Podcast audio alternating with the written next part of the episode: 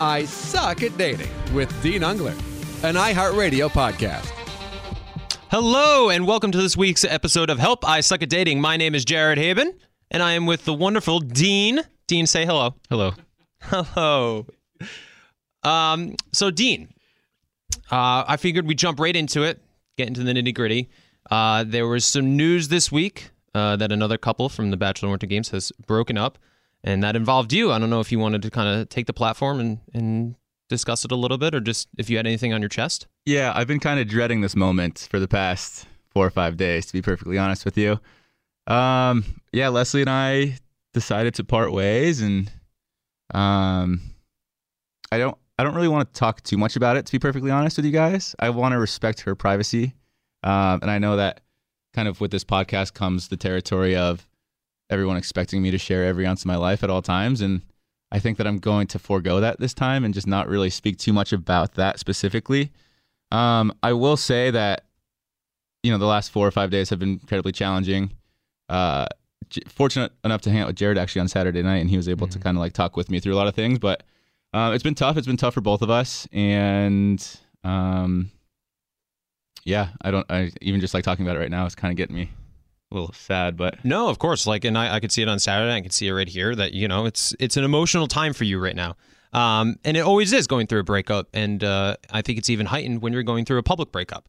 Um, so you know, I, maybe a question I had for you was because you do, and I do respect your privacy, and and I think that's. Um, a great quality to have to keep things, you know, uh, some things don't need to be public.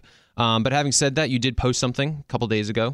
Um, I just kind of had a question about like where you were coming from when posting that, and and why you felt the need to um, post uh, something so um, emotional like that on Instagram. Yeah, I, I, I think because Leslie posted something as well, and she's like, I don't know why I have the, feel the need to post something like this, and it's like this the the the sentiment is mimicked on my side too. It's kind of like I don't really feel like uh, I have the need to share that, but for semantics' sake, for due diligence sake, I guess maybe I don't know, but um, it was weird because E News published that uh, split article before either of us had even even even talked to E News or talked to anyone about it. Like it was basically an hour or two old at that point. Um, and so it, it was just it was a weird dynamic to introduce to the breakup um, but yeah i mean the the post that i had it's like it's like i've always had this idea that uh, you kind of like like i said in my post like you live your life you do your things exactly how you want to do them um, and then eventually at some point in your life you'll be introduced to the person that lives their life the way that they want to live their life and you kind of just like come together and become this one um, i guess couple where you guys are being very independent of each other and you kind of just uh, build each other up in so many ways and there's no real like work that has to be put into it and as i'm getting older i'm starting to realize like love takes a lot of work and it takes you know a lot of time and a lot of compromise and a lot of uh, effort on both sides. And um yeah it was weird. It's it's funny too because like i've thought about what i wanted to say coming into this podcast and like the things that i'd be willing to share. And um one of the things so my friend asked me before going into bachelor winter games he's like what's like the one thing that you want out of a relationship going into winter games? And i like so i was like the one thing that i want is just to know that i feel loved back. Like i, I want to feel loved and like feel like i belong all that kind of stuff and what's what the worst part about all of this is like i know that leslie did feel that way about me regardless of everything like i knew that she she did love me and so it's like here i am like now it's that's what I wanted. Like I got the one thing that I wanted and it still didn't end up working out, you know, which is like the one of the worst things to, to, to come to the realization of. And so like now I'm sitting here and I've like taken a few steps back over the past four or five days. I've, um, you know, spent a lot more time alone. I think that that's one thing that I really need to do is start spending a lot more time alone and just kind of focusing on myself and, and kind of come to terms with a lot of the issues that I have in my life and from my past that are, are very much affecting my dating life nowadays. And you know i've been like meditating more. And um, i sought out therapy. I'm going to start going to therapy this week. Um, and even like as i was it was kind of like a post-mortem with with um, one another. And i was like i don't know. I, I don't really think i've ever had a strong example of a good relationship in my entire life. Like my parents didn't really like each other when i was growing up uh, my brother's in a good relationship now with his girlfriend but i don't really see or hear from them very often all my friends are you know, more or less going from one failed relationship to the next. So like I've never really had uh, a relationship to look up to, and I think that that takes a big toll on on kind of what I think a relationship should be like. Um, I think I have like this, and sorry for just I'm rambling and I'm just kind of talking about what comes to mind, but um, I have like this crippling fear of like turning out like my father. I think I realized the other day too. I was like sitting on the beach and I was like doing my breathing exercises, and I was like, damn, if I end up like him, I'm gonna be really, really sad at myself for that. Um, and so, you know, I have like this, I guess, d- instinctive uh, defensive thing to like kind of push away from the, the, good things in my life, and um, hopefully therapy will end up helping me out with that. And um, I think I just need to come to to terms with a lot of the issues that I have, uh, or have dealt with personally, and like face myself and like look myself in the mirror and be like, you went through this, and so now you need to like be able to build from this. And obviously, all we can do is like once you recognize a fault, if you don't like take action to make it better, like that's the worst thing you can do. And I think that I've kind of done that in the past where I'm like, oh, I have this problem, but it's going to fix itself kind of thing. But now it's more of a matter of like, oh, I have all these problems. I need to like take action actually to make them better for myself. And Of course, you learn from your mistakes. yeah. Um, and yeah, like like the guilt, the the the the remorse, the depression and anxiety that I feel right now, it sucks. But um, I think if you know if the relationship kept going, it's it would have been much worse if it got to this point again. You know. Um, so so all of these feelings are a fraction of what I assumed would have been. Um, you know, if a breakup happened in six, nine, 12 months when just relationships or I'm sorry, emotions continued to kind of grow and grow and um, I know I said I wasn't going to talk much about this, but again, all, all of this boils back down to I think my issues, my insecurities, like my incredible fear of abandonment and like needing to be belonged somewhere, all that kind of stuff. So, um, nothing on Leslie. Like Leslie was an incredible girlfriend, and I know one day she'll be an incredible wife, a, a wonderful mother. She's a great uh, aunt to her two nephews, and um, you know she she's a, she's a great girl. So, um, I don't know. It's tough. It's been a rough couple days. Yeah, man. Uh, uh, you know, we I was like I said, I've seen you the past couple days, and I can kind of see you going through a very emotional and difficult time right now. And I think you're handling it as best you possibly can. I think you're handling it very maturely. And and also, I want to say that like you've been nothing. You have nothing. You've nothing but nice things to say about Leslie. Like that's. I mean, even talking about it past few days, you have said nothing but just wonderful things about her, um, and I think that's very respectable. And I also think that you going through this self-reflecting t- reflecting time right now is also very important because I feel like a lot of people that go through breakups, they kind of they can maybe blame the other person too much, and you're not doing that. You're taking a lot of responsibility for yourself, um, and you're learning from that. And even by you know you saying going to therapy. By the way, you know like going in interviews in The Bachelor is like exactly like going through therapy right now. And so um, trust me, we've all been there, and uh, I think you're doing uh, the best you can, and that's all you can do. Yeah, I, I mean, I I don't know. I, I can't. Like I said, it's it's one thing to like recognize the faults that you have in your relationships, but I'm I'm working hard and diligently to focus on fixing those problems and I don't necessarily know where to start. I think therapy is a good place to start for me. Sure. I've always absolutely. kind of like I've always kind of knocked therapy. I, I uh, one of my former girlfriends from a few, few years ago uh, mentioned that she went to therapy and um, and how beneficial it was for her. And I was I always kind of wrote it off as like oh I always kind of think like weak willed people go to therapy like just people that can't really deal with their own emotions et cetera et cetera. Um, but like going through this breakup and like the amount of uh uh I guess things that came to surface throughout it, like it was like I need to go to therapy. Yeah, I went to therapy for about two years. Really? Yeah, absolutely. Just to uh, kind of went through a difficult breakup. This is before the Bachelorette, and um, kind of going through the same thing you were going through right now, where I was just doing a lot of self reflecting and questioning my own um, decisions that I've made and the person that I am today, and uh, was trying to exactly kind of focus on the things that I don't like about myself and, and try to fix those things. And so therapy really helped me. Just being able to, it's amazing how a thought can go through your head and it feels like the worst thing imaginable. And then you, all you do is say it and you just kind of put it out into the world and get it off your chest. And then you realize, wow, okay, I feel a lot better right now mm-hmm. just from saying that. Um, and so I am a total advocate for therapy. And I'm also a total advocate of, um, you know, looking inward for answers. Hmm. Yeah, and that's something I, I, maybe haven't done so much. I've I've been alone before, like I've been on my own for you know however long, but um, I don't think I've ever really dived in and like asked myself the difficult questions. And so over the past four or five days, like I'll like be sitting there and thinking like I'll have like a like an epiphany or like a revelation about um, something about my childhood or something about my past, where I'm like I don't want that and I don't want that to happen again. So like, what are the necessary steps to ensure that that doesn't happen. Yeah, know? absolutely. And I think you're showing a lot of vulnerability right now. And we've talked about it on this podcast before. I mean, I think we've all said vulnerability is a sign of strength, not weakness. So I think you're exuding a lot of strength by going through this publicly right now. And I want to thank you for talking about it with us. Um, and uh, yeah. I feel like you're being a little hard on yourself, to be honest with you. I mean, aren't all breakups innately a, mutual situation, no matter who did the breaking up? And I don't know in your situation. I don't know anything about your situation. But it seems like it just, these things, sometimes they work and sometimes they don't. I think you're maybe shouldering too much of the blame.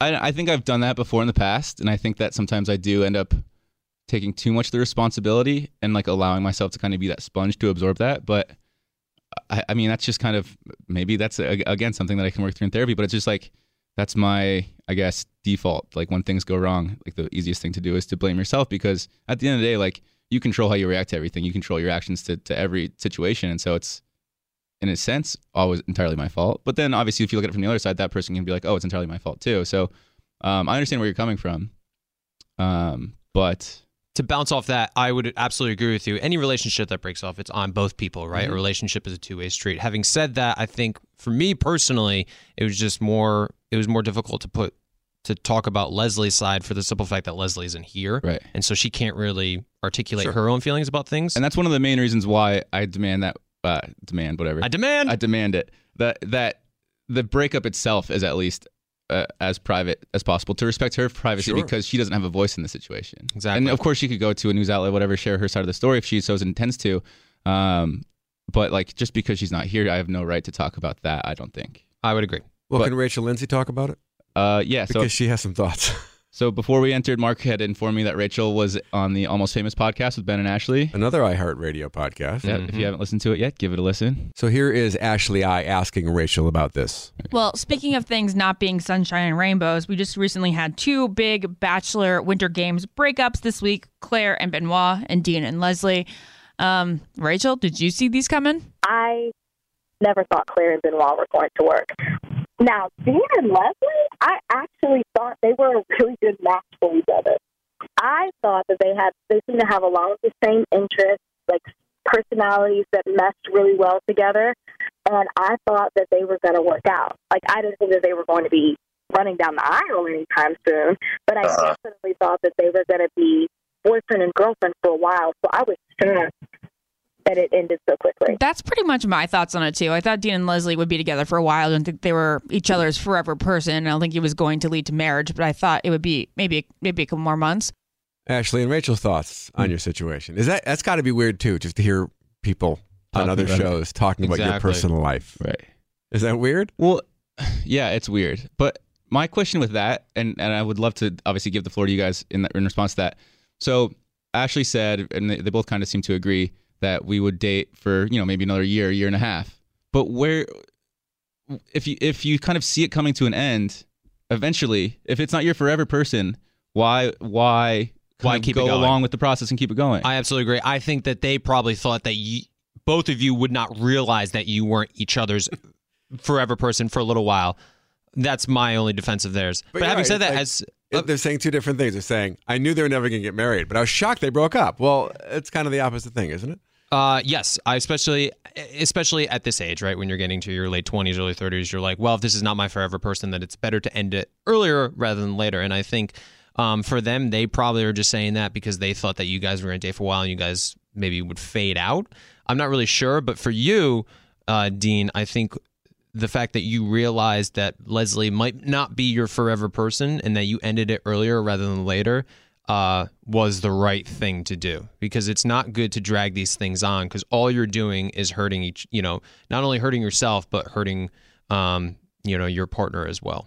So and that goes back to the point that I made earlier of all of the this these horrible feelings that I'm going through and Leslie are going through right now is they're they're a fraction of what they would potentially be if they if it you happened in a year mm-hmm. two of years. course, because then mm-hmm. feelings grow, then turn, you know, you're turning into like, you know, deeper love and and families being a part of each other and potential like, you know, other things, you know, moving in that just would really complicate the the issue. So. And it's also like, you know, like with Rachel, as much as I respect her, like she just doesn't know. She didn't know the inner workings of your relationship. So she's just saying, like, yeah, I thought it would work out for a while. And then I thought they probably wouldn't be, you know, married or anything, but I thought they'd be together for a while. And so it's just an outsider speaking on a relationship. Just like if, you know, if I was speaking upon it, I'd be an outsider. I don't know the mm-hmm. inner workings of your relationship with Leslie. So the only two people that know that are you and Leslie. Right. I mean, I've yeah confided in you a little bit, and that's another thing too, especially with like social media and all that kind of stuff. Is everyone has an opinion about everything. I've, I've I've gone to the extent of just deleting my Instagram and deleting my Twitter, not like deactivating my accounts, but just deleting the apps and I'll reinstall them when I have to, you know, post for a brand or post to promote this podcast. Mm-hmm. But I just like it. I had like this digital dependence of like every time I picked up my phone, the first thing I would do is open Instagram. Totally. And so so now I just want to if I pick up my phone, it's going to be either to answer a phone call, call someone, text someone, etc., and not just go on social media. Um, again, it's it's not so much about like listening to like the negativity that's out there about people talking about the relationship or anything like that. It's just a matter of it's just it's a waste of time in so many ways, and and I think like right now I just need to realign my focus and my priorities because of that. And everyone's got an opinion, and that's got to be the hardest part about going through a public situation like this. Is everyone you, you've actually met those people, Ashley and Rachel. So many hundreds of people you've never met have an opinion on this, and mm-hmm. that's got to drive you nuts. Oh, it does drive you nuts, right? Everybody's like, you were right, you were wrong, she's the best, you're the worst, you're the best, she's the worst. And it's just like, no, that's not how it works. You guys don't understand that it's just a relationship. It's a normal relationship. Yes, that it was it was on TV and it was for the public eye. Having said that, it was a very normal relationship where feelings happened. We were together and it was a very difficult breakup, but it just needed to come to an end. And so I think people forget that, right? They look at you and they look at Leslie and you guys are like, oh, these aren't real people. These are just characters that I've seen on a television show. No, these are real people with real feelings and real emotions. And while we try not to look at comments or people's opinions, like, of course, we're going to hear them and see them, and it's going to affect us and, and either make us sad or happy, or, well, not, probably not happy, but um, like, I think people just forget that. They see you on TV, they immediately think that you're just a character. And that you're actually not a real person. People forget that this is reality television. It's not just television. and you can filter out only so much but at the end of the day uh, to, to that point as well is like the most important thing that i've i guess i mean not the most important thing because I, I i'm trying to see the value in being alone but like my friends and uh, the people that are close to me have been incredibly supportive. Like if if if and when i need to talk about anything like they're the first ones there. And um yeah i mean the, the people that know you are really the only ones that should have an opinion about you. And and the ones that you or at least the only people that the people that know you sorry are the ones opinions that you should only really carry any weight in your life. Of course, that yeah. makes sense. Yeah, you should value the, the opinions of the people that are important to you. Right, right. you know, right. not the people that have no idea who you are and the only thing they know about you is either through a television show or social media. Right. Of course, I wholeheartedly agree. Before we start the rest of the show, we have a psychic on in a minute. Um, did you have one more question you wanted to ask, Dean? Oh, do I? No, I was gonna. Oh, God, Dean. Well, now I feel like a jerk asking it. I was gonna joke around and be like, "Oh, well, Dean, what about Paradise?" But now I'm not gonna ask about that. That's I'll put it out there right now. There is a zero percent chance. there we go. Zero percent we got an chance you were answer. seeing Dean on Bachelor in A Paradise. zero this year. percent chance. And I've seen before I deleted my Twitter, which just was last night. So it's it's like a fresh thing to me. I'm just I'm slowly trying to learn how to be less engaged with that type of stuff. Um, I saw people saying things like, uh, if Dean goes on Paradise, and it's proof that he's just chasing the fame and all that kind of stuff. Mm-hmm. It's, no. it's like I I want to be with someone. Like I, I I wish that I met my person five years ago when I was 21 that I could spend the rest of my life with, or 18, and so I could spend the rest of my mm. life with them from that point forward. But there's a point where I I want to be with someone 100%, but I don't want to. I have a very big fear of being with the wrong person, and maybe that's something that I need to work on again. Honestly, it's the key to life. And I don't mean to put that kind of pressure on you, but as a happily married man, I've always said the key to life is marrying the right person. Right. Because then everything else falls into place. What's your fear of being with the wrong person? Don't you find that if you were with the wrong person, you would end it? Right. So, what is your fear? Uh, is your fear of marrying the wrong person? No, no. So I guess the point that I'm trying to say is is I, I want to be with someone and I want to be in a relationship, but I don't want to be in that relationship if it's not with the person that I see myself really spending the rest of my life with. So, are you more afraid of being with the wrong person, or are you more afraid of being alone for the rest of your life? Because I feel like you're the type of person that would never marry the wrong person. You're the more of the type of person that would just never marry anybody because you don't think that they're the right person. Right. Well, so that's the thing, and that goes back to my Instagram caption of this utopian idea of what a relationship is. I don't, I don't, I want to be married at some point in my life. Like I, I, I don't think that I think that that marriage has a lot of issues just fundamentally as as a, a institution, whatever it is, and it dates back to you know archaic ages where they were bringing together two farms so that the families could have more sheep and all that kind of stuff, and it just kind of snowballed into what it is now, and that's perfectly fine. But there, it, I do have like the longing to be with one person for the rest of my life. You want to meet the love of your life, Right. And spend the rest of your life with them and share your life with them, Right. totally. Right. Whether that be marriage or just being with each other. Well, I mean, I want marriage, but I'm not. Ideally not it would gonna be marriage. all right, perfect. You want marriage as well. I just don't want to judge people that are like, I'm never getting married. I No, just no. want to. Yeah. And even my roommate. So my roommate um, was talking to me the other day, and he's like, "Yeah, like I don't know if I ever want to be married." And I was like, "Really? Like that's surprising." He's like, "Yeah, I don't know if I ever want to have kids." And he looks at his father, and his father is kind of the same way, where uh, his father lives in Germany, and you know, just kind of like dates around and all this and all this stuff. And and my roommate was like, usually like when I'm, I guess single, I'm happier and I feel more liberated, more free, and all that kind of stuff. And um, I can see obviously like if he's happy because of that, then that's great. But um, I I just think that again back to that that utopian idea of of kind of two people coming together to creating the best forms of both of themselves. Um, that's that's what I want. Is like I want to like I want to find someone whose whose strengths are my weaknesses, my weaknesses are their my strengths are their weaknesses, um, and we can just kind of like build each other up and grow off of each other, all that kind of stuff. And um, you know, not to say that I haven't found that in people that I've dated. espe- Like Leslie is is, is so strong in areas that I'm so weak, and I'm trust me, I'm weak in a lot of areas. Um, but you're also strong in a lot of areas as well. Give yourself some credit. let's focus on the weaknesses though. okay. Fair. Um, but yeah, it's just it's it's a fear. It's a fear that I need to just kind of continue to to conceptualize and realize and understand why it's there, and hopefully fix it one day and get rid of it and um, be comfortable. She she sent me uh, like an article of uh, I wish I could pull it up right now. It's it's kind of long, but it's like it, it was saying like you should never compare relationships to other relationships. You should never um, think about the the one in, in quotation marks. Um, you should never do any of that type of stuff course. because all that does is, is pull you away from the current relationship that you're in. absolutely you should be living in the moment. Right. I absolutely agree because I suffer from the same thing where sometimes if I'm starting off dating somebody very early on, that I start projecting into the future and thinking, is this person I could spend the rest of my life with? And I start thinking about that on the second date. And I'm like, Jared, you're insane. Don't think about that. Just have fun because feelings grow, right? Right. Like turns into love and then love changes over time. Um, and, that's- so That's the thing too. It's like uh, I was actually thinking about this morning. It was like I have like insane attachment issues. Like uh, on a second date, I'm like I, I want to like just blurt out I love you, like that type of stuff. sometimes, yeah. And, and then there's also like the the mixture uh, in of like oh like okay slow down like this is you've known this person for however long and you can't really get that far ahead of yourself. and then it's hard because you can't tell the difference between love and lust especially if it that if it's that early on where you're on the second date and you're like i just want to say i love you then it might be just this infatuation rather than actually strong love feelings True. um, so that's also something that you need to think about as well and that we all need to think about Right. Well, anyways, long story short, not going to paradise. perfect not no, going to paradise No intention to. I don't. I doubt they'll ever ask me again. I 100% would say no if they did. Mhm. Um, so if any of the producers are listening, just please don't ask. That'd be great. Thanks. oh perfect yeah you, well you're gonna probably gonna get a phone call right after this after you said that The door's closed. The Doors closed. All right, on the show today, we have a matchmaker coming up in a little bit. She'll be very helpful to all the singles listening if they need any uh, advice on finding the right person. And we have a psychic coming up. He's going to be here in just a minute. His name is Reginald Lewis. And before we get into the psychic, I wanted to ask you guys what your level of belief, skepticism is about the whole thing. Jared, where where do you stand with psychics? I've never got i've never been to a psychic i've gotten my palm read before which i think are very two different things Uh, yes. I could. I'm a skeptic. Like, if I'm being honest, I am a skeptic because I think, like, I've looked into psychics a little bit, and there's something called cold reading. Have you ever heard of this? Where it's like they give. It's pretty much like a fill in the blank. And so, if I ever went to a psychic, I would be. I would be open to the idea. I wouldn't have my doors closed. Having said that, I would go in. I wouldn't say anything. I would want them to tell me specifics without me answering any questions. Mm-hmm. But I don't really think that's how it works. So I'm not sure. But I'm definitely open to the idea of believing a psychic.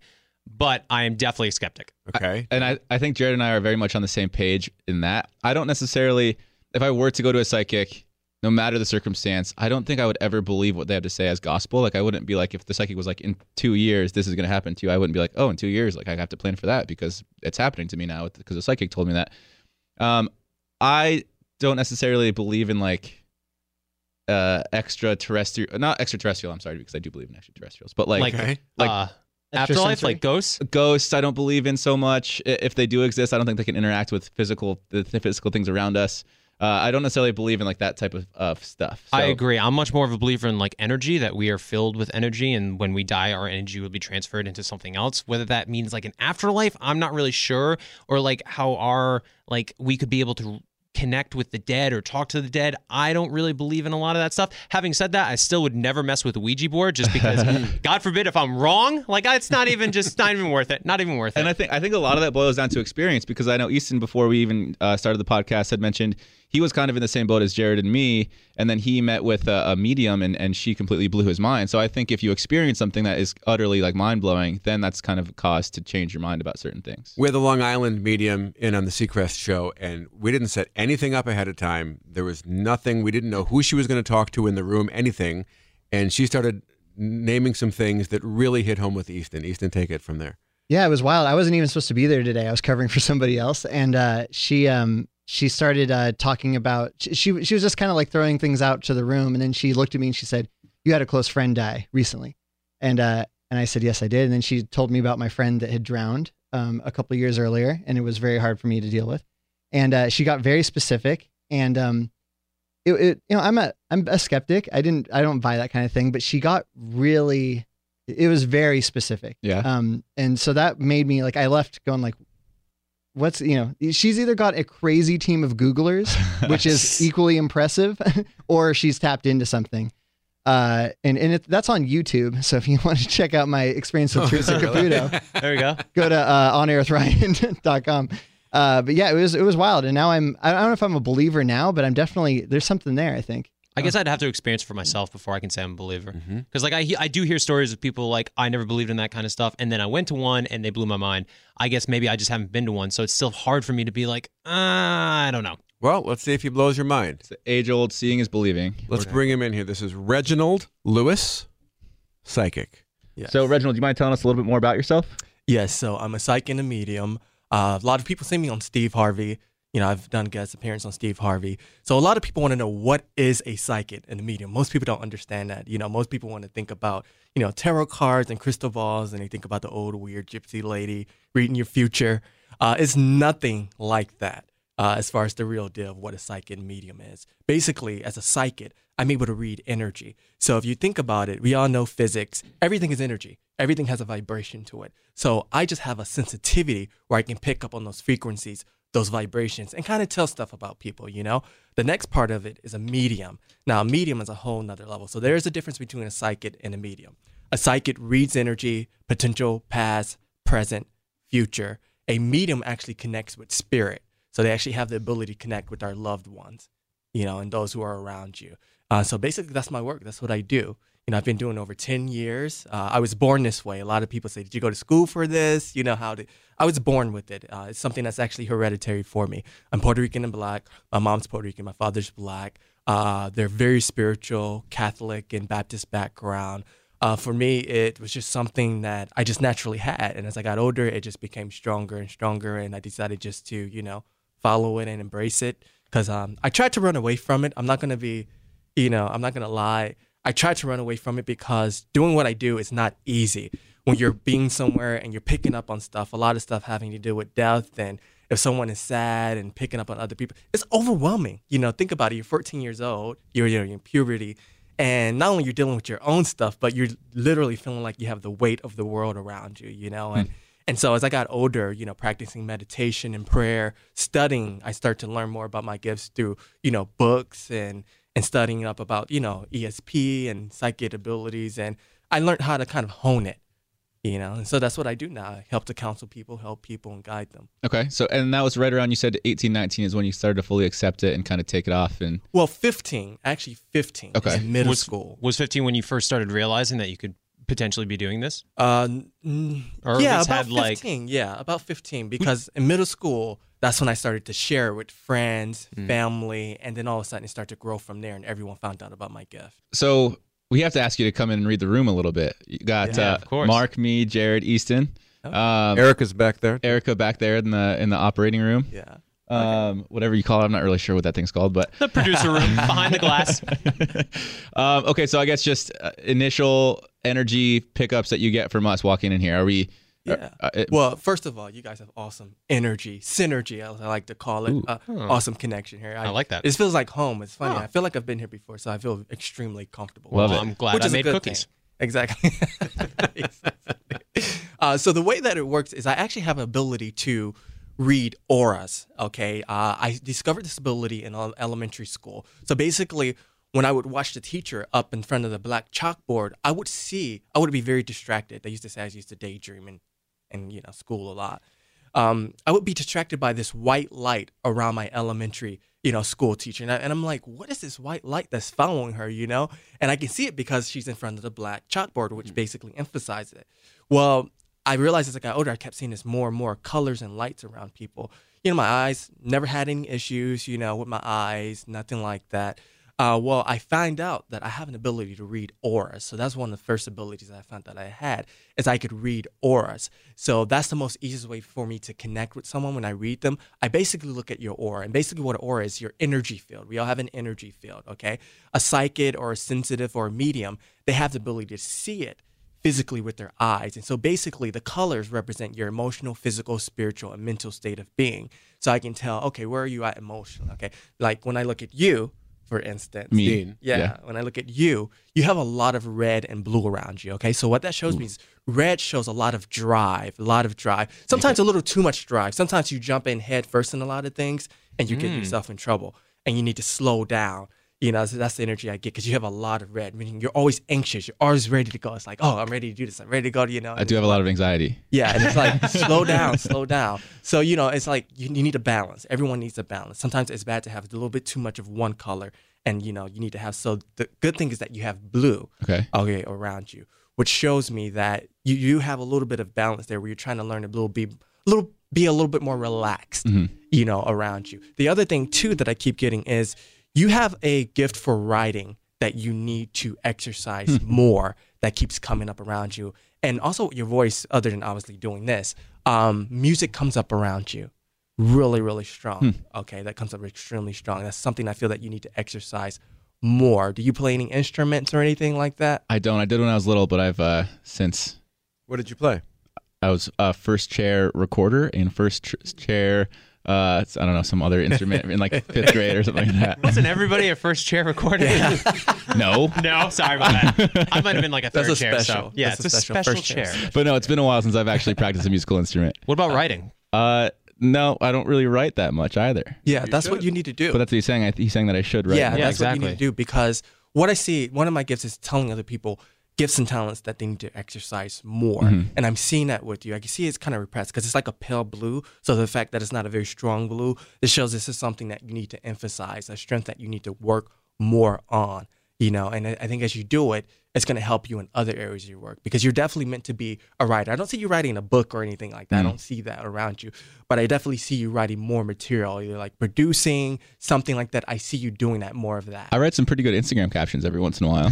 I'll I'll, I'll true. toot my own horn for a second. It's That's- true. that's I- your gift. I, I like every single one of them. Um, what about what about Jared? Well, before where do you see these colors? Oh, good question. I'm so interested. Like when you look at Dean, where do you see like the red and the blue? How do you? Yeah, so it's a flash. It's almost like it's a flash. So sometimes I can see it physically, sometimes in my mind's eye, you know, and it's like a flash. I'll see red or blue or orange. It, it flashes around an individual. Now, when I look at you, when you uh-huh. asked that, I kept seeing orange, orange flashing, which shows you you're extremely creative. I'm actually on fire right now. Yeah.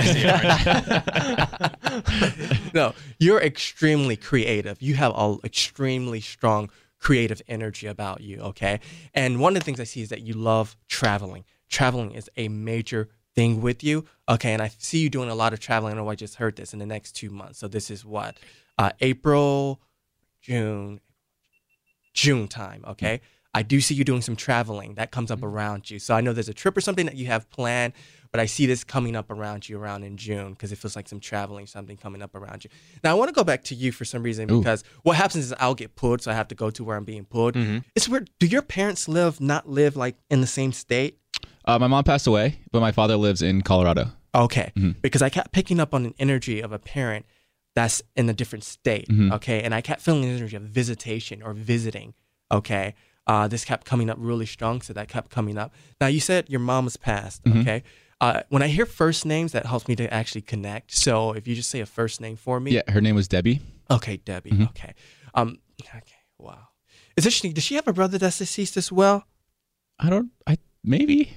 I'm not close with the. I'm not close with the extended family. okay. She's got a sister that's passed. Okay. Yeah. because I kept feeling sibling next to her. I also kept picking up a brother energy and Uh-huh. spirit next to her as well. Okay, that kept coming through. I know I had an uncle or two. I'm not sure about their uh, their Okay. current. Okay, status. um, I do feel mom mom's energy is around you a lot. Um, it's quite interesting because she keeps bringing up the month of May. Okay, so she, she keeps bringing up the May connection. Okay, so this shows me celebration that comes up in May, uh, really strong with her. Also, as well, this is interesting. I keep hearing this, um, but she also keeps mentioning a connection to a Sarah. Okay, um, on her side of the family. So this is blood relations. Okay, Sarah connection on her side of the line that she keeps and living, not deceased. Okay. Okay, living. Um, also, the other thing she keeps showing me is a dog. There's a dog that's in the spirit that's actually around her, which is really interesting. So this let Love me know that someone had lost a dog uh, at some point, and I feel like this is a while back. So this does not even feel recent. I feel like this would have been a dog that was Yeah. de- deceased a long time ago. We had a family dog, I guess, that passed away. What, eight years ago? Okay. Quite a while ago. Okay, Yeah. and uh, I feel like I see this dog running around her, so I do pick up on pets too as well. Love that. Uh, it's true that They- you know yeah. dogs go to heaven too. to heaven too. we always we always like to assume that. Um, no, I mean, yeah, we had a we had a dog growing up, a miniature long haired dachshund. My mom definitely loved her to uh, the full ex- extent that anyone could love an animal. So yeah, I'm sure that's what you're talking about. Yeah, this dog is with her because I kept seeing it running around this woman around her. The other thing too, which is interesting, is I come from a Catholic background. Okay, for some reason I keep feeling a Catholic connection Hmm. coming through. Okay, so was mother of a Catholic background? She was Presbyterian. Okay, Yes. okay, um, because she kept showing me, I kept seeing rosary beads. Okay, I Mhm. kept literally seeing rosary beads. So this will let me know that someone actually have a, a cross of hers. Okay, or rosaries of hers. Would you know who would have that? My sister probably has something like that. I would assume. Yeah. Okay, because she keeps referring to that. The other thing too is she keeps showing sports around you. Okay, so I don't know earlier if you played like football. Mhm. Okay. Yep. High school Um, football, basketball, baseball. Okay. Because I feel like this is one of her like major memories of you is sports, and I keep seeing I kept seeing football in particular Mhm. for some reason. So it seems like for some reason she has a major connection with you Hmm. and and sports or remembering you with sports.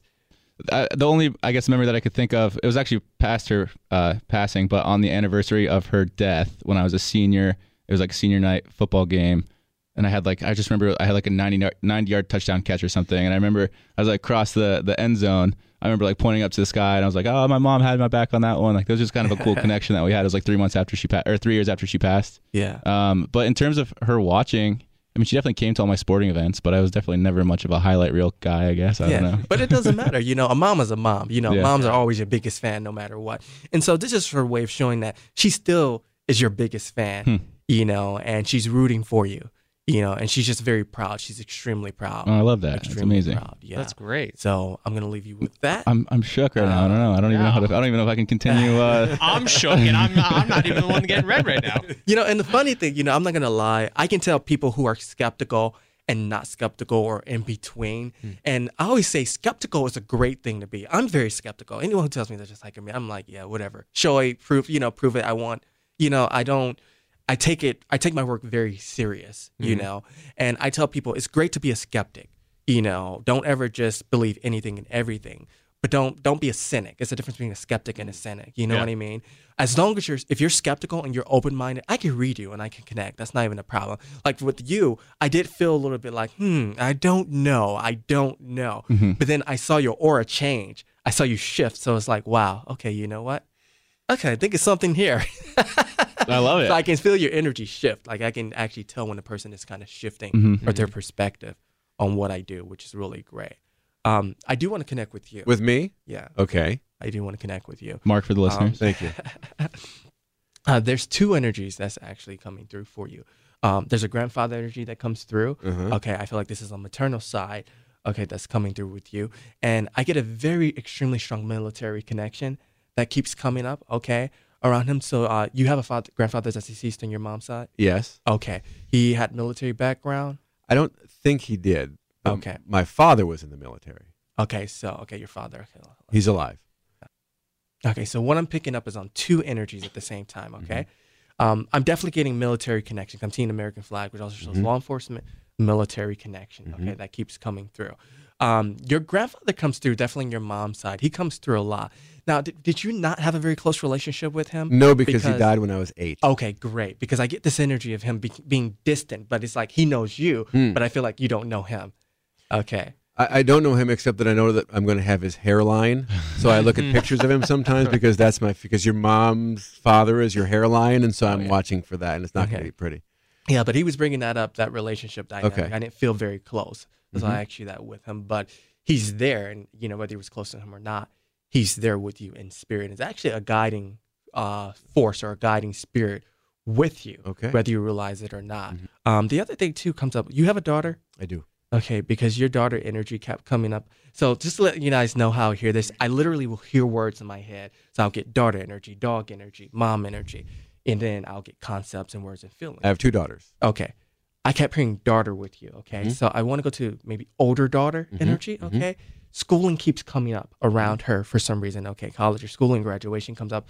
So did your older daughter just literally like graduate or she's going to schooling because a program or something keeps coming up? Well, this this is what this could be. Is is next week she's going to outdoor school, where she has to spend three nights away from home, Hmm. and it's a very stressful thing for all of us because she has anxiety issues, she has nighttime issues, sleep issues, and we're really concerned about how that's going to go next week. And is this the first time that she's not staying at home? Yes. Oh, that's Okay. big. because I, I feel that around her. I got daughter energy. I kept hearing school, school Mhm. energy. Mhm. Literally heard it and felt the energy. Yeah, they call it outdoor school. Okay, perfect. Um, I feel like she's gonna be okay. Mhm. Like I feel like parents are gonna be parents. We all know that. Right. But she's gonna be okay. I She- think- I feel I like think she so she, too, but- she can handle this. Yes. I feel like she can handle this. But I think the thing with her is this is obviously something completely new for her. Mhm. Obviously, with anything new, is it's gonna be nervous and there's gonna be some anxiety. But I I think this is something that she's been wanting to to do for quite some time. She is excited about it. Yeah, so for her to get there when she actually gets there, I feel like she's gonna fall in love with it, Mhm. and she's gonna come back with so many great stories, Mhm. and it's gonna be just an awesome experience. I just Mm-hmm. get that with her. Great. How do you typically practice this this gift of yours? Is it mostly via TV? Is it um, like I don't know, like how do you get introduced to new people, that kind of stuff? Well, I have a private practice. okay. So what happened with me is how I first got my exposure is doing missing person cases. Mm. So that's how I actually started getting exposure in the public. So you, you would work with like the law enforcement. I enforcement. used to, work with law enforcement. Okay. Yes, over yeah, national working with law enforcement. And the way that that began is there was a show uh, on A and E called Psychic Kids or Psychic Children. I don't know some of you might might remember that, maybe Mm. maybe not. But uh, it had a few seasons on A and E, and it was called Psychic Kids, where basically they would go to these kids that were gifted, you know, and they would talk to their parents who didn't understand their gift to help them to understand their gifts and abilities. Well, there was this one episode. I grew up in Cleveland, Ohio. Um, there was this one episode that was actually in Ohio, and these two kids were working with a psychic detective that was really well known across the nation. And first, first off, I was very excited because it was in Ohio, and I've never met anyone with my gift, my age. One was 18 years old, another one was probably 15. Um, and first of all, they were in Ohio and they were gifted my age. So when the show was over with, I said, I have to find these people. I had to find this lady. I went on Google. I went online. I found the woman who was on the show. Um, I reached out to her and I told her about my gifts and abilities. She contacted me within 24 hours. She said, I want you to work on a case. So what she did is she gave me two pictures of cases that they already worked on, that they had notes on. She said, just sit, write notes, whatever, whatever you get, just sit there and write it, then send it back to me. So I'm a little bit nervous because I've never done anything like, I'm what do I do? So the only thing I know is meditation. So I sit there with these pictures. I'm meditating. I write these notes down. I send them back to her. She comes back. She shows me their notes, and my notes compare them, and literally they're all the same. My notes and their notes are the same. So that really opened up my eyes. The fact that I was able to pick up on stuff that I had no idea what I was doing. So she took me under as an apprentice, and uh, she's a very well-known, you know, psychic detective, Gale St. John. That's actually her name, if anyone wants to look. And uh, she took me under as apprentice, and uh, one of the most well-known cases that we worked on was the Caylee Anthony case. You know, and the crazy thing about this at the time, um, I used to go on site for the case as a search and rescue team. Uh, I couldn't go on site with that because I was in college at that time, but I worked at a distance. Um, they were in, you know, Florida at that time, and there's a video where they located the the body. They located the location of the body, which was discovered. I think it was probably three weeks later. And my notes and everything were saved, and we documented everything. Uh, and all the notes on my it says, you know, garbage bag, wet area, field, everything, and this is recorded. It's it was showed. It showed like this is where she's at. You know, she was discovered. You know, three weeks or whatever. You know, in this field in the back. and that's actually on YouTube. So you can't deny something like that. You know, the fact Yeah. that we worked on this, we recorded everything. Three weeks later, they find the body, and it's everything that we said. Quick Uh, question before we wrap. yeah. Erica back there. She has a first date this week, a second date this week, and uh, has a crush on her orthodont or her orthodontic surgeon, whatever you call it, oral surgeon. She's having a good week. So the question is, which of those three, if any, is the man for her? The truth is, it's none of them. Oh. oh. She's too independent. She's like, I don't want a man to take care. She's like, I got. All right, just don't go on the dates then. Is that the issue? I really don't want a man right now because like You want a man, but you're independent. You don't. Yeah. The thing is, you don't. You don't want to settle right now. As much as you want a man, I know you don't want to settle right now. Tell me, am I lying? No, you're not lying at all. This is the conversation I had with myself this Okay, morning. exactly. See, There you go. There you go. While she was There meditating. Um, all right, Reggie. Well, thank you so much for coming in. Is there anything that you're working on right now that you want to let the listeners know about? Uh, well, I have a new website launching. Okay. So uh, my website is reginaldlewis.com. So that's my name, reginaldlewis.com. Uh, people can follow me on social media, Twitter, Twitter, Facebook, Instagram, Reginald Lewis, Reginald Lewis Medium. Uh, it's not hard to find me. So that's Cool. it. Very awesome. Awesome. Well, thank you so much for Yeah, joining us you. in the This is studio. This is great. Thank Uh, you. uh, Thank you I think you mentioned it. Both Jared and I were skeptics coming in. I think Mark was a little bit as well. Sure. But uh, it's uh, it's always a humbling experience to hear some things spoken about yourself that you definitely shouldn't know. um, but thank you so much for coming in. Honestly, it was a blast. Appreciate yeah, this is awesome. Thank we you. would uh, we would love to have you back sometime. So Great. yeah, thank you. Thanks, Matt. Yeah. So, Dean, how do you feel after Reggie? I'm gonna be honest with you guys. I'm still pretty skeptical about Same here. Yeah. Reggie was awesome. I loved his vibe. There were certain things that I really enjoyed listening to him about, and I think he's very knowledgeable. yeah.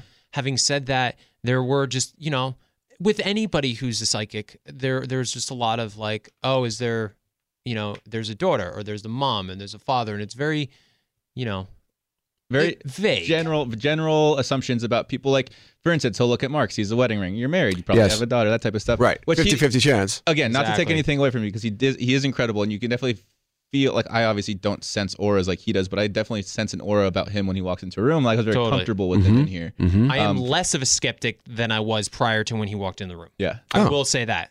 Like I'm I'm a little bit more open to it. Having said that, it wasn't like my entire viewpoint was just changed. Mhm. I agree. He kind of leads you to it and lets you fill in the blanks. Right. That's exactly. And so that was the only issue I had. Even like with the grandfather thing with Yeah. the military, and you're like, well, no, my father. My dad- like, oh, okay. Yep. Yep. Yeah, yeah, yeah, yeah, And yeah. it's like, well, that's you. know, it's kind of connecting the dots a little bit. I don't know. But uh, yeah, all around, I definitely see the appeal. I think maybe.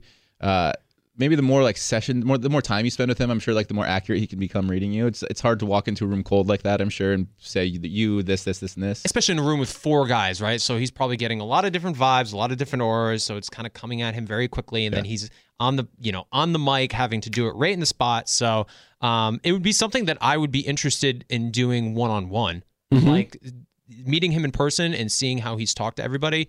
I would be open to the idea of of meeting with him one on one to get a better sense of what he's vibing with me. Yeah, I agree with that. So, uh, yep. So that was Reggie Lewis. Um, again, great guy. I think next up we have Nora, who is a matchmaker with the three day rule. Um, one thing I want to talk to you guys about before jumping in with Nora, though, is Beachbody on Demand. And I know you guys have heard me talk about it before. Basically, what it is is on demand workouts in your house, wherever you are on the go.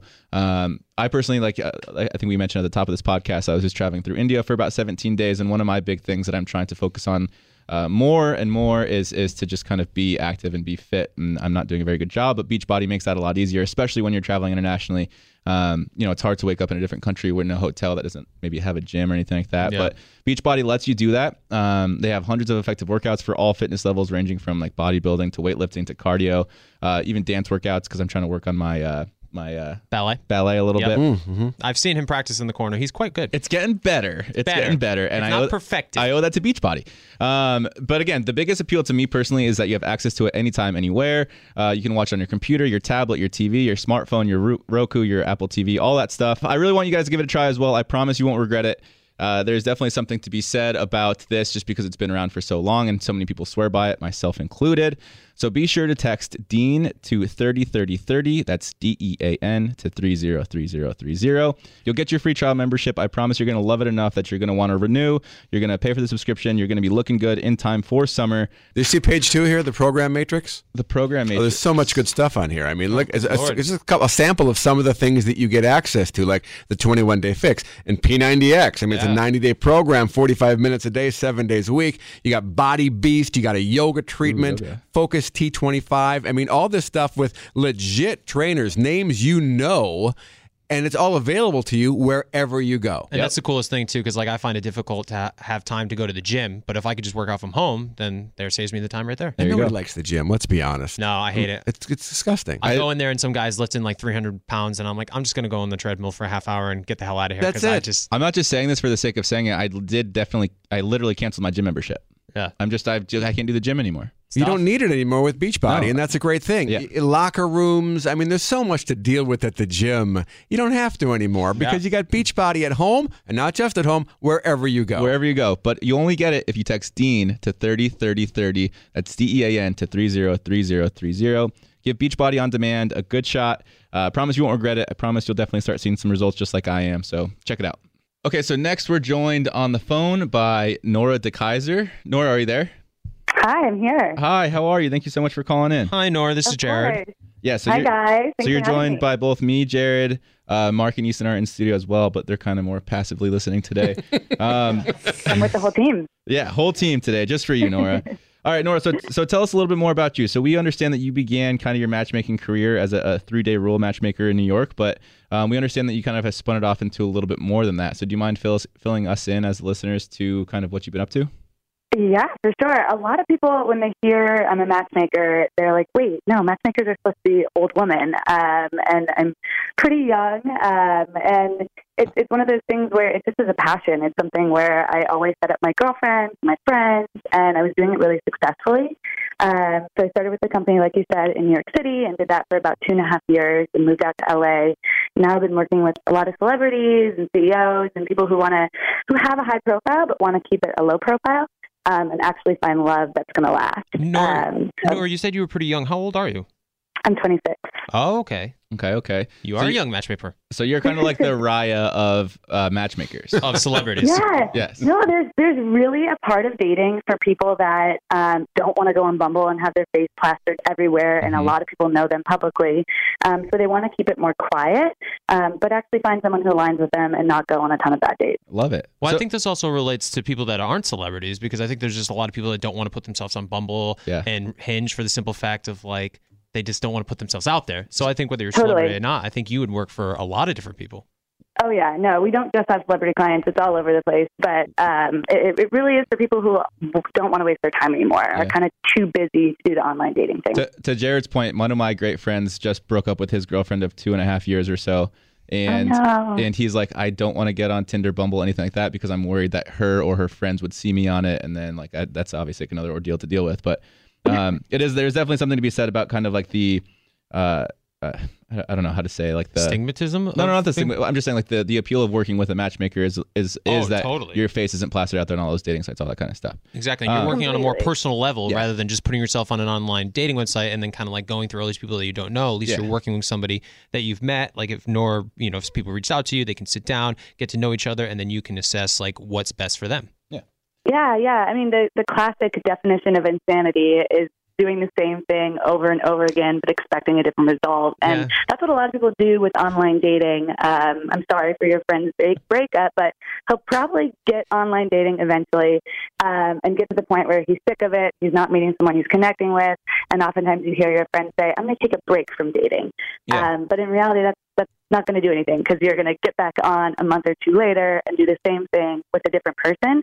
Um, so what we try to do is interject and actually, you know, tell someone what they're really looking for. Because a lot of people think they know themselves the best out of anyone, but um, we're biased to ourselves. We know what we're good at, we know what we're bad at, but we try to hide that a little bit. And having an unbiased person, not your mom, not your best friend, uh, but someone who doesn't know you yet, really get to know you. Um, we have a lot of ways to be able to figure out who's going to be a good fit for who.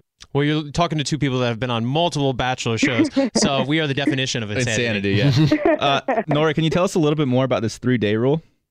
Yeah, you mean why it's called that? Yeah, we would Yeah. love to hear more about Yeah. that. A lot of people have questions about that. So it's from the movie Swingers, and Vince Vaughn says, "Oh, you have to wait three days to give her a call." Um, we're kind of poking fun at modern society rules and saying there are no rules. You don't have to wait three days. If you like her, let her know. If you don't, also let her know. Um, so it's kind of poking fun at at modern dating. Well, you just said if you don't like her, let her know. But how do you Yeah. know if you truly like someone after one date? Like, should, Well, do you, I- as a, I- as a professional, you know, somebody that matches people up, would you give the advice? Say you go on a date with somebody that you're kind of uh, not that excited about and it went fine. Do you give that another date, or do you just call it quits after one date? Totally. I always say go on at least three dates um, because, as you guys probably know, your first time on The Bachelor talking to who you were matched with, um, you were nervous and you probably weren't yourself. You probably said things you were like, "What did I just say? Why did I just say that?" That was That's constant for the entire season, though, for me personally. Yeah, right. right?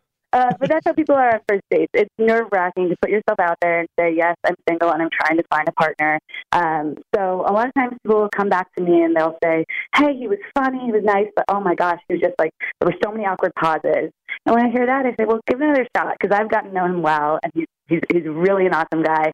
But on a first date, it's really hard to bring everything to the table. I think it usually takes about three dates to decide if you have chemistry or not. Yeah. That, that makes a lot of sense. Yeah. So, so what kind of questions do you typically ask? Like, what are the foundational questions that you ask Yeah. someone that you're trying to match? Well, we get to do the fun stuff because normally on a first date, not many people are going to ask the tough questions like, "So, do you want kids?" or "What are your thoughts on religion?" Um, so we get to ask those foundational value questions. Um, so I get to know the person on what they value. Um, but the real question that tells me what's really going on is when I ask them why they think they're single, um, because that's really a moment where they get to turn the mirror on themselves and say, "All right, yeah, I have been single for five years, and, and what is the real reason?" Um, because a lot of times it's not lack of dating apps or not lack of dates in general. It, it's something going on with you, whether you have walls up, you're going after the wrong person, um, or you're not over your ex. Um, so that's really the the first part where we can dive into how we can change the pattern that they're going through. Interesting. Yeah, I don't know. I, I think that's great. Um, Yeah. So, so let's put the topic on Jared for a second. Let's, Let's- let's yeah. kind of shift the, the, the the subject here. So, Jared, who has been single for Quite some while. I know I've gotten so last week I said I was single for six years and people were like, well, what about Kayla? Technically, Kay and I were never boyfriend girlfriend. So Okay. when I was thinking back upon the past six years of when I was single, it's been, you know, I've, I've been thinking boyfriend girlfriend. So I've been single. I I I, I was single for quite some time. Um, so if I was, yeah, if I was coming to you and I wanted you to match make me, like, what's some of the questions that you would ask me?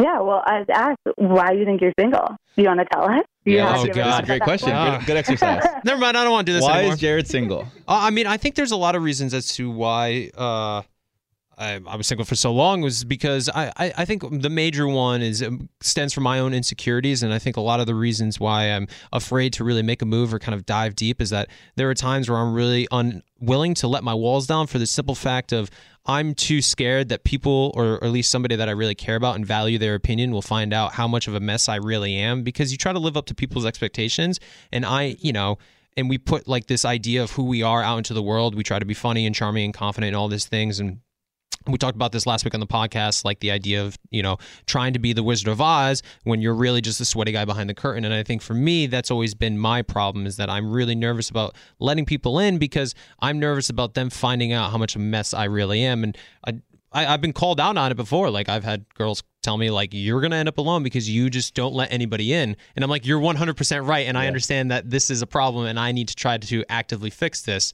um, which I'm doing. I'm I'm I, I'm I'm you know I'm working on it.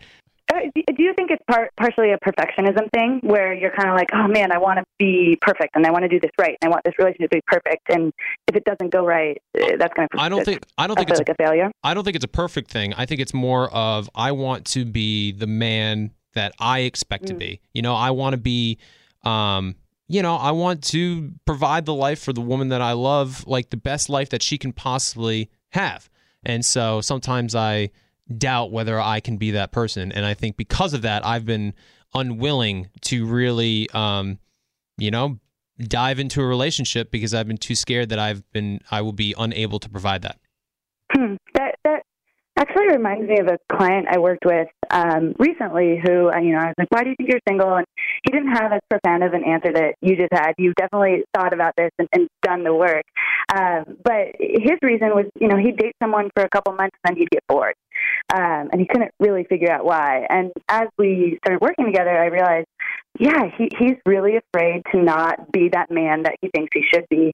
So he's going after girls that he's not working that hard to get. He's going after the girls that are kind of easy and just get- coming in very quickly, and it's just easy. He doesn't have to work very hard for it. So he's not he's not uh, he's not vulnerable in a sense, um, and he's not going to fail because it was easy in the first place. No, um, so we really worked at okay. So so what is your ideal girl? So I would ask you, Jared. Could you give me your top five must-haves in a partner and your top five like to have? Let's hear these top fives for Jared. I'm excited to hear this for myself. I have to give five or just one of five that comes to my nope, head. we need all five. oh, Top five. I can't. yeah. Top five. Nora, we're making him. We're holding him accountable to give us the five. oh, Good. good God. All right. I have to be taller than her when she's wearing heels. Okay. Um, no, uh, what top five? That's the thing. Like, That's the one you I- lead with. Taller than her when she wears heels is the number one lead Number in. one, First thing that comes nothing to mind. No, I, I was, uh, I, God, that's so hard to really articulate because I, I love all types of people. Like, there's so many. I, I, Yeah. I would never really say I need this in a woman in order for me to develop a relationship with her. Because if there was a strong enough connection and strong enough love, I could look past certain things. Like, because I like people for different reasons, But different let's. qualities. But you can eliminate them systematically. You're- Do you need a woman to be nice? Of course, Okay, that's there you such go. a So- cliche to be like, yeah, I want her to be nice, and I but want it's her a to be starting. It's a it's a launching Right. pad. You know. Sure. All right. I- well, she certainly has to. Uh, all right. One thing I really look for on a date, at least, is if we go out to a date to a bar or a restaurant, how they treat the bartender or waiter is a huge That's factor one. of how I look at them on the first date because Mm-hmm. I've there's nothing that turns me off more than if I'm on a date with somebody and the bartender or waiter will come over and they'll be like, "Hi, how are you?" and then she she just won't even look him in the eye and be like, "Oh, I'll take this." Yeah. And it's like, all Yeah. right, well, this is not going to go well. So uh, that's certainly something I look for. Somebody that treats, uh, you know, is very personable, can talk to somebody, have eye contact, uh, is a conversationalist because I definitely, um, I, I need someone who can challenge me in a lot of different ways. I'm also very easygoing and laid back, so I definitely need someone to push me mm-hmm. and be like, you need to do this and that and this because if I don't have somebody to push me in that way, I don't think I will accomplish the things that I think I'm capable of accomplishing. I've- I'm the same way. Hmm. I didn't even realize that until you just said that. Yeah, so I think I definitely need someone who's not afraid to call me out. Hmm. That's one thing as well. I really need someone to be like, you need to get this done, or like not even like, but just more so of like, you know, even if we're we're talking, there are a lot of times where I'm uh, uh, uh not afraid, but like unwilling to talk about my feelings or things that uh you know are bothering me. Um, and so I need someone to be like, you know, Talk. tell me. Yeah. Yes, don't Right. don't just say whatever. Don't move past this conversation. Talk to me. And so that's certainly something I I guess I could put that on the top five. right after has to be shorter than me wearing heels. Good duh. Right. No, I mean, and, and that's it's so interesting to see that you were struggling with that because oftentimes people say, "Oh, love will happen when you least expect it," but uh, that's my least favorite um, dating advice because it's, it's not going to happen when you least expect it, and that's why a lot of people go after what they feel is right rather than what they know is Hmm. right. Um, and so you end up going after a girl who's like, you're playing the game, it's hard to get, and it feels like lust, but it, it's really that's not going to last. Versus, okay, you know, the first thing you said, nice to the bartender. So you want someone kind. You want someone who's really has a heart to care about people who um, she doesn't really need to be nice to. Who care enough Um, exactly care enough people to treat them like human beings. Right. Like no matter what they do, like I, don't- I, I can't stand when uh, somebody, whether a man or a female, just treat human beings as if they are a lower class. And it's like Right, the person right. that's bagging your groceries as the same quality of person as the person that's, you know, I, I don't know, is That owns the grocery store. Exactly. Like you Yeah. should treat them one and the same. And so Yeah. uh, it's very difficult for me when I see either friends or even a potential partner treat people differently depending on, you know, their quote unquote importance in life. And I think that's Yeah, absurd and yeah. ridiculous and something that really turns me off. Um, and Nora, in your professional opinion, what is your what do you think the number one reason why relationships fail? Being a Oh matchmaker. my gosh. Um, you know, I think the number one reason uh, reason that relationships fail is is because one, you're going after the wrong person, so you're not thinking logically about what you're looking for, and you're just thinking, oh, she's hot, like I'm going to go after that. Um, because that has nothing to do with the values that are going to be long term. Once you're actually in a relationship and it is working and it fails, usually that's because of communication, um, and you aren't just being open and honest with what you want and what she not wants. Those conversations can be awkward, but that's exactly how a relationship is going to flourish. Interesting. Yeah, uh, and Nora, to your point earlier, sorry, I, I kind of had this weird epiphany uh, the other day, and I don't want to necessarily rope you in uh, for uh, unnecessary reasons, but I had this weird epiphany that I was like, when I was younger, I used to think that falling in love with someone and spending the rest of your life with them was like a birthright that everyone should have at any like like the second you're born, that's what you're deserve to have. And I do think that everyone needs to have that, but I think that there also takes a lot of uh, effort on both sides, and that's something that I've I've kind of slowly learned over the past maybe year or so is that we all have the the obviously the right to to fall in love and be with someone for the rest of our lives, but we al- also have to earn that and then learn that as well to to to you know make it right for both people. And it's just kind of this weird thing that I was thinking about the other day. I think I maybe I read it in a book that I was reading about or something like that. And I think you had kind of You know, I was reading a book one time. And it was really good. I, I don't know if you knew this. I was reading the dictionary. I read the book. I read a book, you guys. I know how to read. But no, you said you mentioned something like that too, and it kind of coincides with that thought. And I was like, yeah, that definitely makes a lot of sense. I feel like so. Yeah, I mean, love is is so exciting and it's so important. And I think it, it's the most important thing in life and in the world. Um, but we get to choose what type of love we're going to have, and we get to choose how we're going to teach people to treat us. Um, and that's why, you know, Jared, you, you knew what you wanted, but it just wasn't kind of upfront. So I would tell you to really write those down and know what you're looking for. And if you go on a first date and it's going okay, but one of those top five she doesn't have, that's okay. She can be a friend. No worries at all. But don't Yeah. waste your time going after someone that doesn't have those values that you want. It's not so much I don't think I didn't know what I wanted. I think it was more so the guts to go after what I wanted. Hmm. You know, Yeah. because I knew what I wanted, but I didn't I don't think I had the conviction to actually go through with it because I was always too scared of the outcome, which is a ridiculous mindset to have, but it's true. I was No, just it's- I, I was so I was common. I was fearful. I was, you know, Yeah. f- for a very long time and so um but yeah, I totally agree. I think when you were talking about relationships and love and like I think about I this is kind of morbid a little bit, but I always think about being on my deathbed and thinking about, you know, my life and like what am I going to like if I was on my deathbed right now, what are the moments that I would look back on my life and cherish the most? What are the memories that I would do anything to go back to? And I've always gone back to moments that I've spent with the people that I love. Like it's not my job, it's not you know, uh, sure, there's some, you know, adventures that I have that are wonderful, but the reason so many times those adventures are great is because of the people that I'm with. And so, Yeah. like, more so than anything, when you're talking about love being the most important thing in life, I do agree with you because I've, I've always thought about this. Like, what is the most important memory in my life and why is that so important to me?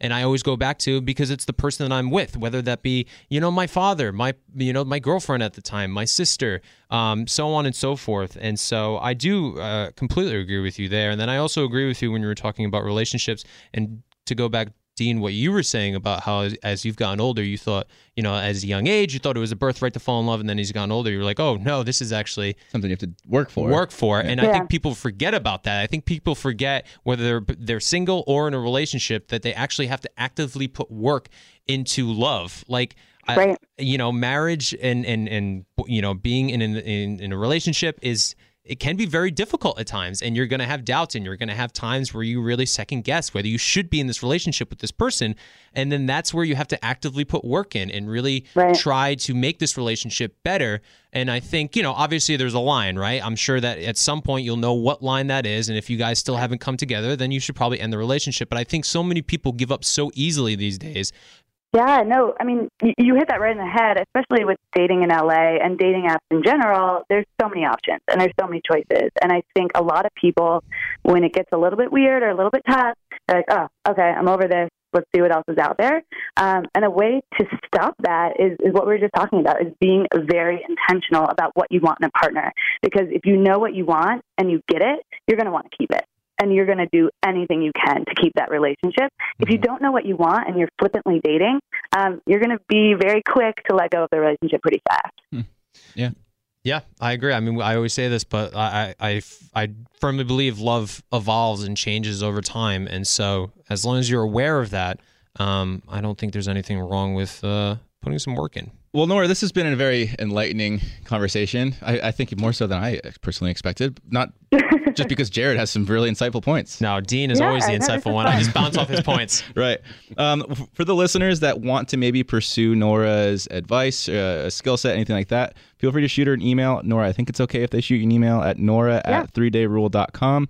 Um, if you have an Instagram, be sure to follow her, her on Instagram at matched by Nora. Um, and yeah, I mean, check her out. Nora, is there anything that you are working on currently besides obviously all this matchmaking stuff that you want to talk about real quick? Um, no, I just, I mean, just basically putting people together. So if you have any friends that need to be set, be set up, and Jared, if you need any help, I'm happy to help. Oh well, thank you. Well, I think Dean and I have plenty of friends from the Bachelor franchise that could use help with. Uh, oh yes, oh I think totally. You So- should just be milking the Bachelor franchise because 98% of the people that go on that show are perpetually single. It seems like. exactly. I So know. I really should. I'll reach out. yeah, yeah, yeah. We'll send we'll send them your way. Don't you worry about it. Have your People people call our to my people, and yeah. We'll put you in touch. Um, all right, Nora. Well, thank you so much for calling in again, and uh, best of luck moving forward. Thanks. So, talk to you guys later. Thanks, All Nora. Bye. What a sweetheart. Nora's great. She was great. She's wonderful. And look at that. You were so hesitant to, to talk about the five things that you needed a woman, and then you just rambled on for five, ten minutes. It's amazing too when somebody asks you a question and you're like, I have no idea, and then all of a sudden it just he, somebody Flows. else will say something and the conversation evolves and you're like, oh, that's right. No, that is something I look for. Oh, that's right. That is something that turns me off. So you know, just need a little work. That's one all. of, one of my biggest pet peeves with this entire podcast is always talk about something uh, at nausea for like 10, 15 minutes, just nonsensical jargon, BS, whatever. And then I'll get home and I'll be laying in bed at night and I'm like, damn it, I should have said this. Or damn it, I should have said that. Totally. Like so many things that you know you're probably not going to talk about again. And then you're like, oh, well, I totally forgot about the most like clear, uh, central points to that point that I was trying to make. So And do you have a regret from that one right there? I, do- I won't know until later tonight. Okay, let us know. Okay, great. can we we can start it? Can we like start a segment of things that I wish I said the first time around? yes, like that. yes, we Yeah. Can. that would make it, and that can go back to Reggie's point of needing to write things down more and express True. myself through writing. So, Totally. a good uh, mental notepad that way. All right, how about some emails, gentlemen? Let's do it. People value your opinion on relationships and want to know advice. And why you. the heck wouldn't they? Exactly course, right. of They've course. obviously seen us on Paradise. I do think it's valuable sometimes for women, and I believe all, all four of these are from women, to get a guy's perspective on this I because agree. they don't know how guys think, and you're guys that know how guys think. We know how guys think. I know how a guy thinks. Yeah, That's true. Singular, one guy. I know That's how true. I think, and I'm a, Okay. a guy. Questionable, but See if you can help Tasha. Yeah. She's been in a long term relationship with an amazing guy for about three years now. We're quite young, 23, but uh, Tasha here has had a pretty bad relationship in high school. She was cheated on, lied to, and abused. Her current boyfriend and her met in high school, so she knows he knows all about that past relationship. They're both very mature for their age, she says. But then she says, I'm pretty confident he's who I want to spend my life with. But we were having a conversation recently about different political topics, how we'd raise mm-hmm. our kids, and so forth. And I found out we have pretty different views on a lot of things. I can't help but think that when it comes to our future and raising a family together, this would be difficult. I know how I want to raise my kids and how I want them to treat others and be receptive toward differences. I guess my main question is do you think this is something that is minor, or do I need to think more about this before I commit to a possible life with him? Love and blessings from Tasha. Uh, I hey, hey Tasha, thank you for emailing the podcast first you, and Tasha. foremost. Um, I personally think that the, you're kind of making a big deal out of something that doesn't necessarily have to have a, a big deal made out of it. Have you guys ever seen Parks and Rec? One of my personal Sure. favorite TV shows. fantastic. So Ann and Chris, Ann Perkins and Chris Traeger are talking about having a baby, um, and they go through like the the uh, the compatibility tests, all that kind of stuff, and they score like 15, 20 percent on all the compatibility test tests. And then by the end of the episode, Chris like looks at Ann and go, or he hands her one piece of paper with one question on it, and the one question is. Will you love our child unconditionally and hope nothing but the best for them? And obviously, the answer to that is yes. And so, if Tasha can see the man that she's dating now have the, the, the love in his heart for the a, a potential child that they might have, I think that's the most important thing. There are obviously semantical differences in being raised uh, raised religiously and all that kind of stuff. But I think like if you love this man and you want him to be the father of your children, and you know that he's going to treat those children with love, that's all that should be necessary for you guys to move to that next step. I totally agree, and I would just ask Tasha how important the, your political views are for you, because and, and for him, because I, yes, if he is like, listen, these are the ways my kids are going to raise. This is the only thing they're going to watch or believe in.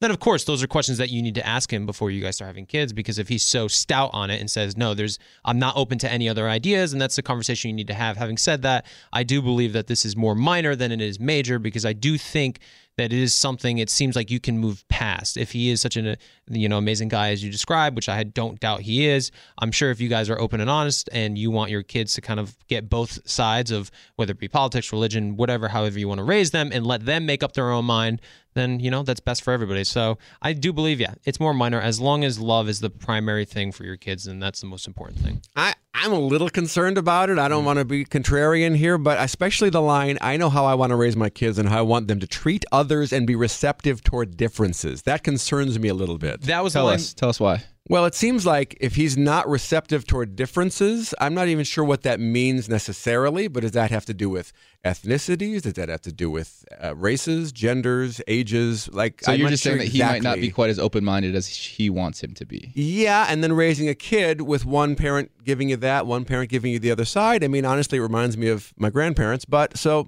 maybe things will be okay.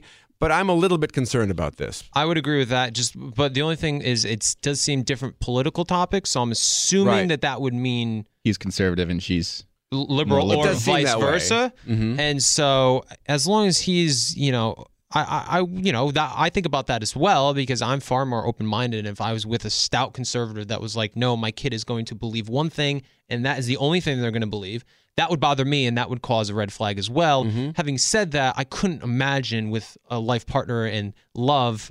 Hopefully, that would be not something we couldn't talk about Yeah. and kind of Grow com- together, grow perhaps. together, right? And especially with a kid, kind of letting them not make up their own mind, but giving them all the information you can give them and, and let them Sure. decide what they want. And to Tasha, to Tasha, if your pre, if your main initiative is for your child, your children to be open minded, I don't think many things could be more open minded than having a liberal mother and a conservative father. Well, that's father, a very good point. rather than two liberal parents or two conservative parents, because then it kind of shows her both perspectives. That's very true. Unless this guy was like, he's not going to hear your side of it. Uh, Right. you in don't terms of that. like, you you like, my kids aren't going to, like, you're not going to brainwash my kids Right. with your political views. They're only going to listen to my Or- political views. or- that would be a huge red flag. Or let's flip this entirely upside down and say maybe she's grasping at straws and trying to find reasons to break up with this guy. Ooh. Hmm, that's interesting. Tasha, think about that one. Maybe you and should, get back she to us in a should think future email. internally. And honestly, there was a time fairly recently that different political opinions among parents wasn't that big of a deal. Today, It's huge. It's a huge I've never deal. lived in a. I mean, granted, I'm still, I'm only 29, but I've never lived in a society that's been more divided It's right now. really- it's just insane. You can't even say anything without somebody just berating you and being like, "You're wrong," blah blah blah. It's it's intimidating Mm-hmm. to even.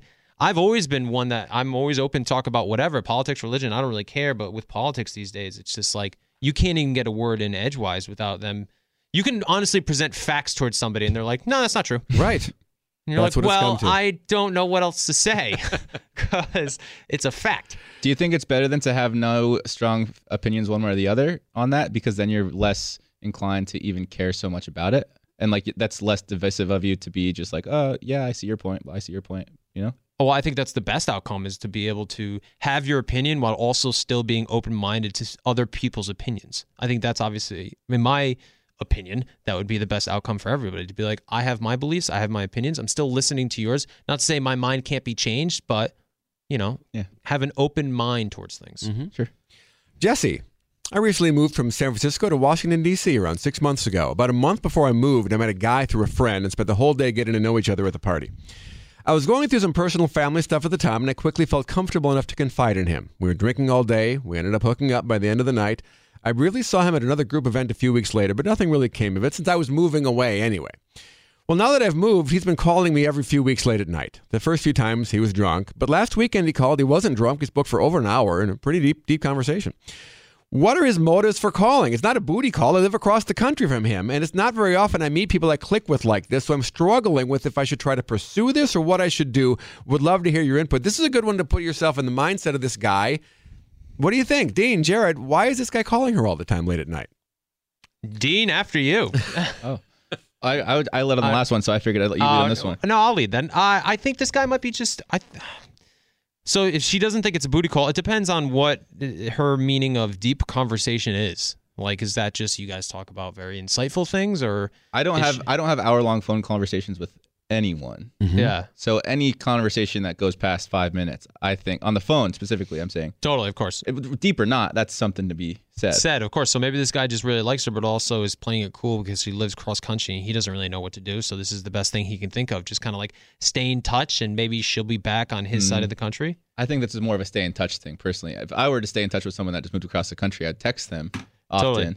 I don't I, I think that he just enjoys talking to you. I don't Yeah. think that there I don't think you really should read into it more than that. I don't know if you really need to put the pressure on yourself to say that you need to pursue it or not. I agree. I think that you should just continue to talk to him and enjoy it. and have fun and see what happens. Yeah. Let, Yeah, yeah, yeah. You don't have to push it in any direction. It's not going to naturally go. Right. exactly. I do think it's a weird combination of loneliness and fear of commitment, I agree. which I think describes a lot of 20 something men As as as weird as those two things might seem, I think it's a lot of people, especially twenty something men, who are lonely and want someone to talk to, but knowing that she lives across the country makes it completely safe. He knows that it's not going to necessarily be a girlfriend. He's, she's not going to expect anything from him. They don't have to have the talk and all this stuff that he's afraid of, but it's somebody that he can open up to. Mm-hmm. I So- agree. And here's kind of the, the weird, uh, awkward beauty of it is that you guys have already hooked up. So you know that he's not doing this just so he mm. can hook up with you mm-hmm. because you guys have already hooked up. Exactly. So it's definitely more well intentioned, I think. And I think that you should just continue to kind of let it happen naturally. It sounds like it's a good thing that you have going on. So just let it keep going. Don't be afraid to see other people.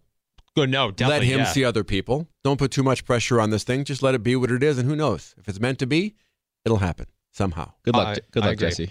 This is Morgan. Similar deal. What is a guy thinking in these situations? So my best friend and roommate and I have been uh, we've been hanging around this group of guy friends for the past couple of months. Well, I've been crushing hard on one of the guys in the group for a few years now, but he's really hard to read. So last weekend, this guy that I have a crush on, he tried to kiss my roommate. She said to him, "I can't do that. You're off limits." He said, "Why? Does Morgan like me?" Then he asked, "Do you like me?" to the roommate. Then he asked, "Who likes me more?" Then he asked, Would it be weird if I kissed you, the roommate, and then kissed Morgan later? Then he admitted he likes both of us, but didn't want to make the wrong choice. My roommate's attracted to him, but doesn't like like him. I don't know what to do with this new information. Is this going to be weird the next time we hang out? Why did he try to put himself in a love triangle with my roommate and me? What if he actually does like me? I'd be willing to accept any thoughts or advice to help me navigate this terribly weird situation. Everyone involved is 24 years old and intoxicated while confessing their feelings. Well, I think that last line is the most important one of the entire Mm-hmm, email. You guys are 24 years old and you guys are intoxicated while confessing all these feelings. And I do, I do want to say, out of all of Bachelor Nation, I think Jared and I are the least qualified to be giving advice on this specific topic. I would agree with that one. uh, yeah, I, I agree with that one. So next email. No, uh, yeah, I mean, I think, yeah, I wouldn't take it too seriously if I was Morgan. Like, yeah, That's sh- right. Yeah, if you like him, I, I wouldn't really pursue him too hard. I think you should just get the hell away from this guy. Yeah, I, Uh, really, all entirely your friend as well. This this line right here. Then he admitted he likes both of us, but he didn't want to make the wrong choice, and that's the biggest red flag any woman should need to get out of that relationship. Exactly, I agree. He's a 24 year old guy. He likes you. He likes your roommate. He likes anybody that he's got a shot with. Exactly. He's going to be liking a lot of women, and you guys are just so happen to be two of them. Not to say you're, you know, that doesn't make you special in any way, but I Sorry, would- Morgan. And think about it this way, say, Morgan. Say uh, under happenstance you end up dating this guy. He's always going to be thinking, well, what if I ended up dating your roommate instead? He's always going to be comparing the two. And, not that's- only that, you're going to be thinking that way. You're going to be like, Yeah. "Mm, I wonder if he still likes Morgan, uh, not Morgan, your roommate. I wonder if he still likes my roommate. There's a it's a net loss situation. No one's ever going to win. Especially if you guys were drunk while you were talking about this, and Mm-hmm. it's like this awkward situation where he's asking you like, "Who likes me more?" It's almost it's like a, a, a like a ego thing for him at this point. Where Yes, it's like, well, it who likes really me more? is. Who's going to Right. really come after me more? So I I totally agree with Dean. Stay away from this guy. He's 24. I think a 24 year old girl should date a 28 year old minimum, I agree. I've always thought that. Yeah, just for just maturity levels. I agree. Okay. What about a 26 year old dating a 30 year old? 26 year old girl, 30 year old guy. No, opposite. Opposite. Well, what happens if 26 year old guy, 30 year old 30-year-old girl. girl. I, I see trouble down the road. Oh, okay. But but Reggie that's seems just to my disagree. guy. Yeah, I'm yeah, sorry. yeah. I'm going to just say it right now. Reginald right, Reggie disagrees. All right, one more. Jenna.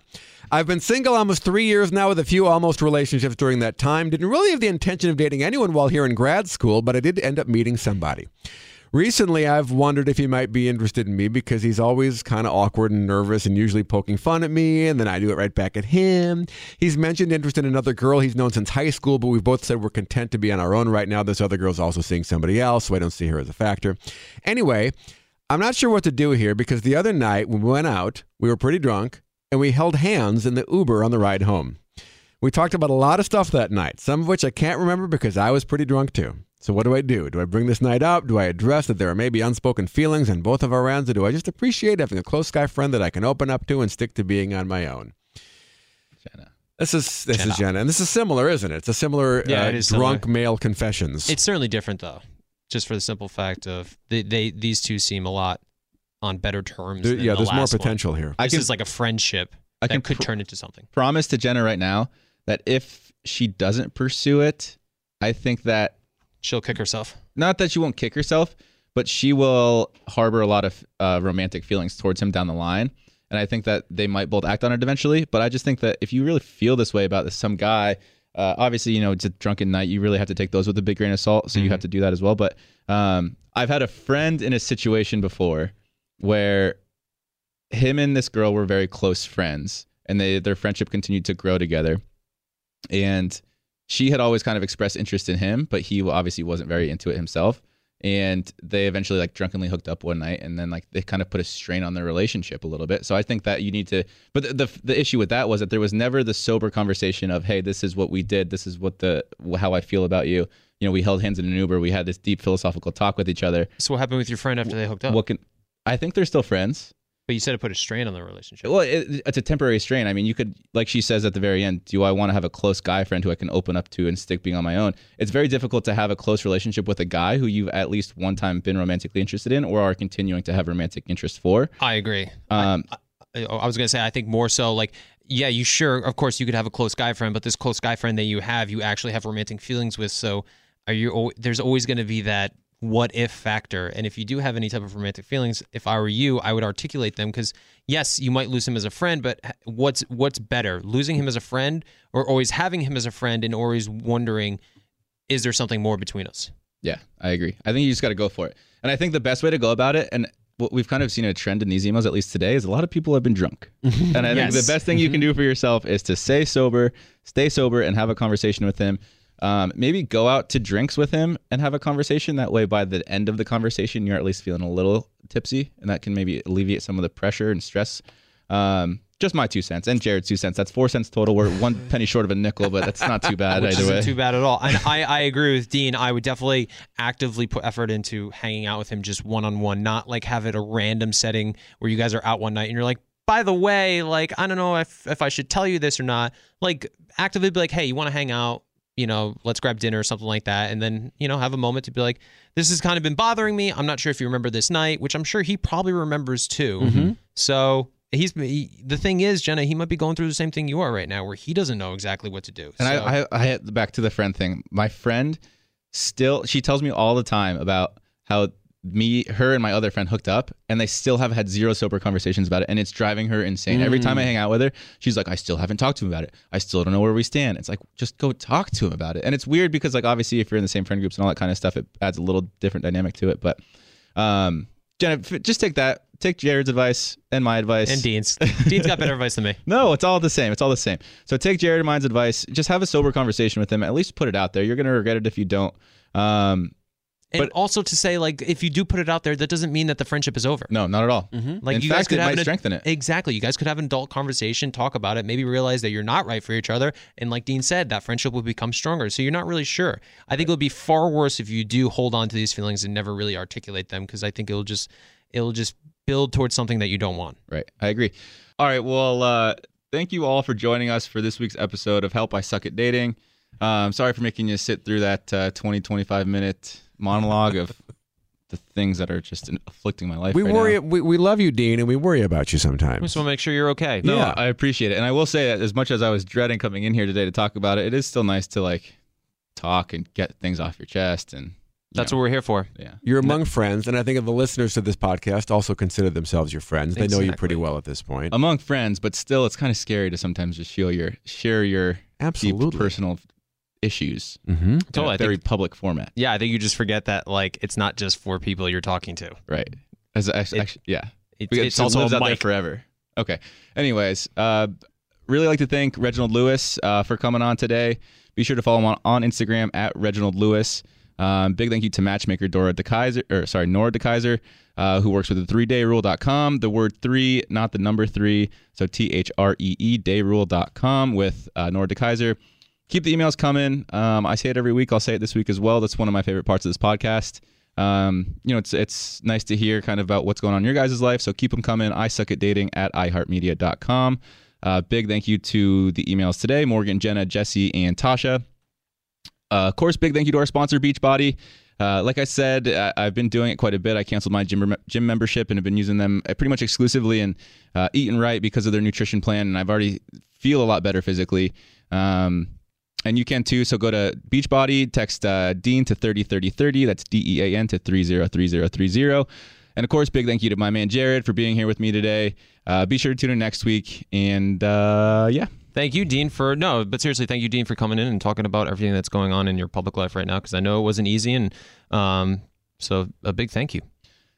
Thanks, Dean. yeah. Thanks, Dean. Thanks for listening. Thanks See for sharing, week. Dean. See you on Tuesday. my Follow birthday. Help. Oh. I Suck at Dating with Dean Unglert on iHeartRadio or subscribe wherever you listen to podcasts.